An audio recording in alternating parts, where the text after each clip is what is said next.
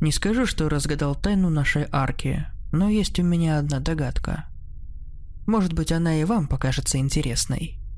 Этому мрачному переходу сквозь жилой дом можно было придумать какое-нибудь зловещее название.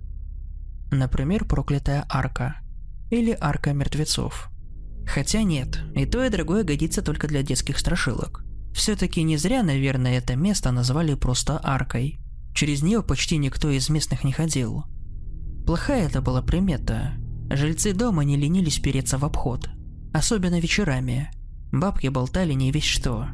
Да ладно бабки. Интеллигентные, казалось бы, люди пересказывали друг другу всяческие бредни. И мой собственный дед, который жил в этом самом доме, верил, что это арка сатанинская. Дом тот построили в 39 году. И говорят, что всяческая чертовщина начала твориться почти сразу. Однажды кто-то из горожан встретил в той арке солдата. Половина лица его была в ожогах. Одна рука была в бинтах. Гимнастерка вся просалена. Солдат курил папиросы и был такой довольный, такой улыбчивый, будто его не беспокоили раны.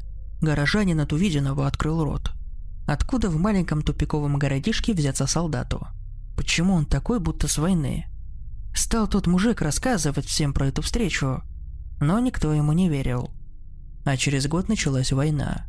Много ребят из нашего города призвали на фронт, и много в наш город потом приходило похоронок. История эта у нас известна всем, даже те, кто про арку не знает, хоть раз слышали о раненом солдате. А вот история посвежее. Шла тетя Женя из магазина – Сумки тяжелые, ноги уже не молодые. Срезала через арку, а ей навстречу бежит Костя, Тамаркин сын из соседнего дома. Взмыленный, весь рюкзак за спиной больше, чем он сам. «Здравствуйте!» – крикнул он на бегу тете Жене. «Здравствуй!» – ответила тетя Женя, думая о своем. Вышла из арки, и тут ее чуть удар не хватил. Мальчика похоронили полмесяца назад. Он же утонул в пруду на карьере в конце сентября. Тетя Женя чуть на асфальт не села, когда это вспомнила. Может, это не он был? Он, он, с кем можно перепутать? Он один такой худой, маленький, с веснушками был. Дошли эти слухи до матери, которая и так убивалась горем. И стала она в эту арку ходить. Придет и стоит там по несколько часов. Совсем с ума сошла. Ее муж, когда узнал, то тащил домой со скандалом. Больше она не выходила. Полгода не прошло, как сама умерла. Говорят, всегда была слабосердцем – Говорят, говорят, всякое болтают. А тут бабка Надя следующим летом пошла. Она никогда слухам не верила. Заворачивает бабка в арку и видит знакомую фигуру в темноте. Женщина стоит, всхлипывает. Бабка Надя остановилась и не понимает. Не может такого быть. «Тамара, это ты?» – спрашивает. «Да, баб Надь», – ей отвечают. «А чего ты тут?» Еле прохрипела бабка, во рту от ужаса пересохла. «Сына жду, Костеньку», — ответила женщина.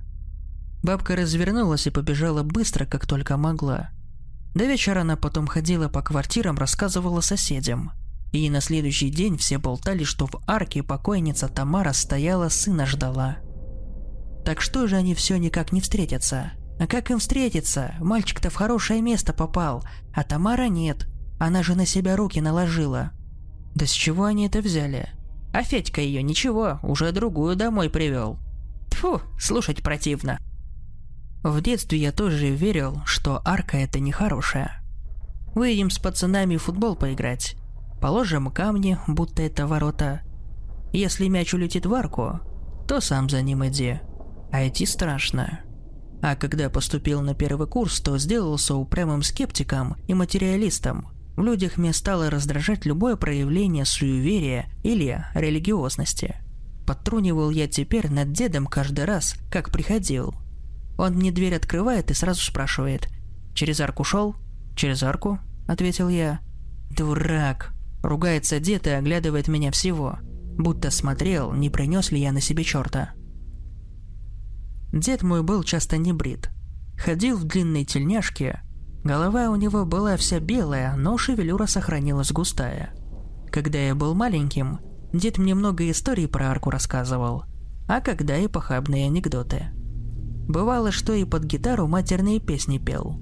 Бабушка лупила его полотенцем по лицу, чтобы не портил ребенка.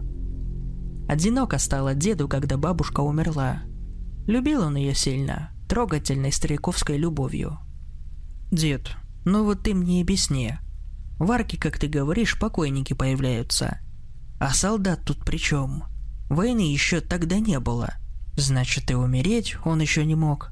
Дразнил я старика. Бывало, мне самому хотелось поспорить с дедом, если он долго не рассказывал мне своих чудаковатых историй. «Ты думаешь, это они?» «А это не они вовсе», — серьезно ответил дед. «А кто?» — смеялся я. «Бесы», — шептал мне дед. «Ты кота видел?» «Какого кота?» «Который на решетке лежит». Дед имел в виду вентиляционную решетку в арке. Была она в стене, в специальном углублении, будто окно. И правда, частенько там лежал серый кот с черным пятном вокруг глаз. «Ну и что, кот?» – спрашивал я. «Бес!» – ответил дед и зачем-то показывал пальцем в пол. «Когда я был молодой, как ты сейчас, тут рядом с домом столовая была. И там этого кота подкармливали. А в арке он лежал, грелся. Коты столько не живут, дед. Напомнил я, будто не понимая, куда он клонит. Вот он и сдох очень давно. Я его сам похоронил. Вон там, где сейчас площадка стоит. Старик кивнул в окно. «Дед, что ты тут мне кино пересказываешь? Видел я этот фильм про ожившего кота. Говорил я, жалея, что завел этот разговор. Другой это кот. Это бес в кота превратился. И солдат тут был не солдат. Он чего улыбался? Радовался, что скоро война много людских жизней унесет. От этого бесам радостно. Вот и кот, чертенок.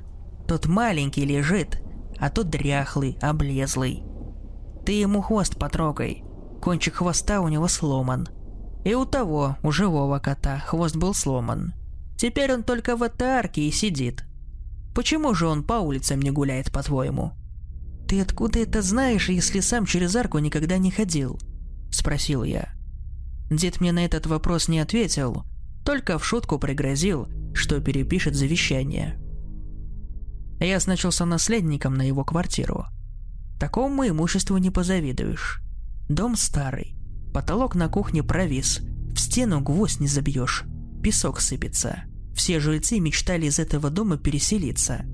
Дед часто писал в администрацию, и ему в ответ только обещали. Так и не дождался он квартиры, не дожил до переселения в новостройку два года. И вот однажды ранней весной деда уже не было, а дом еще стоял. Я по привычке шел через арку. Было там сыро и грязно. Вижу, валяется в луже красная перчатка. Женская из плотной ткани. Я ее подобрал, отряхнул от воды и положил на вентиляционную решетку, так чтобы хозяйка сразу увидела, если будет искать. Потом вышел из арки и свернул на улицу. Мне навстречу идет дама средних лет. В черном пальто. Одну руку она держала в кармане, другой сжимала ручку сумки, которая висела у нее на плече и сразу мне в глаза бросилась ее красная перчатка. Точно такая же, которую я минуту назад поднял из лужи. «Вы перчатку ищете?» – спросил я ее. «Она там, в арке, на вентиляции лежит». «Что?» Дама остановилась и внимательно посмотрела на меня. Вид у нее был озадаченный. «Вы перчатку потеряли?» – засомневался я. Дама вынула руку из кармана пальто, и на второй руке у нее была красная перчатка. «Нет, вот мои перчатки», — сказала она, сняла их с рук и внимательно на них посмотрела, будто убедилась, что они на месте. Потом женщина посмотрела на меня с подозрением, а не нужно ли мне от нее чего. Я поспешил извиниться, дама пробормотала что-то себе под нос и пошла дальше. Я посмотрел ей вслед. Свои перчатки она надевать не стала, а сунула их в карман.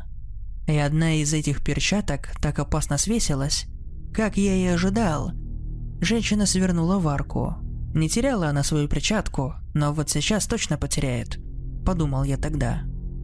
И тут родилась в моей голове догадка, которая может объяснить и мой случай, и все эти жуткие истории. Может быть, время в этой арке течет по-другому. Вдруг там, как это назвать, трещина в реальности? Вот и встречаются там иногда люди из разных времен. Все они были никакие не бесы, не мертвецы, а живые, настоящие. И кот этот, самый обычный кот. Ходил в арку, пока был живой, а оказывался здесь в будущем, а солдат тот чего улыбался. Рад был, что домой живой вернулся. Но это все так, мои догадки. Теперь уже не проверить. Дом тот снесли пару лет назад, а место, где он стоял, заросло бурьяном. Больше о покойниках никто не рассказывает. И кота-то я больше ни разу не видел.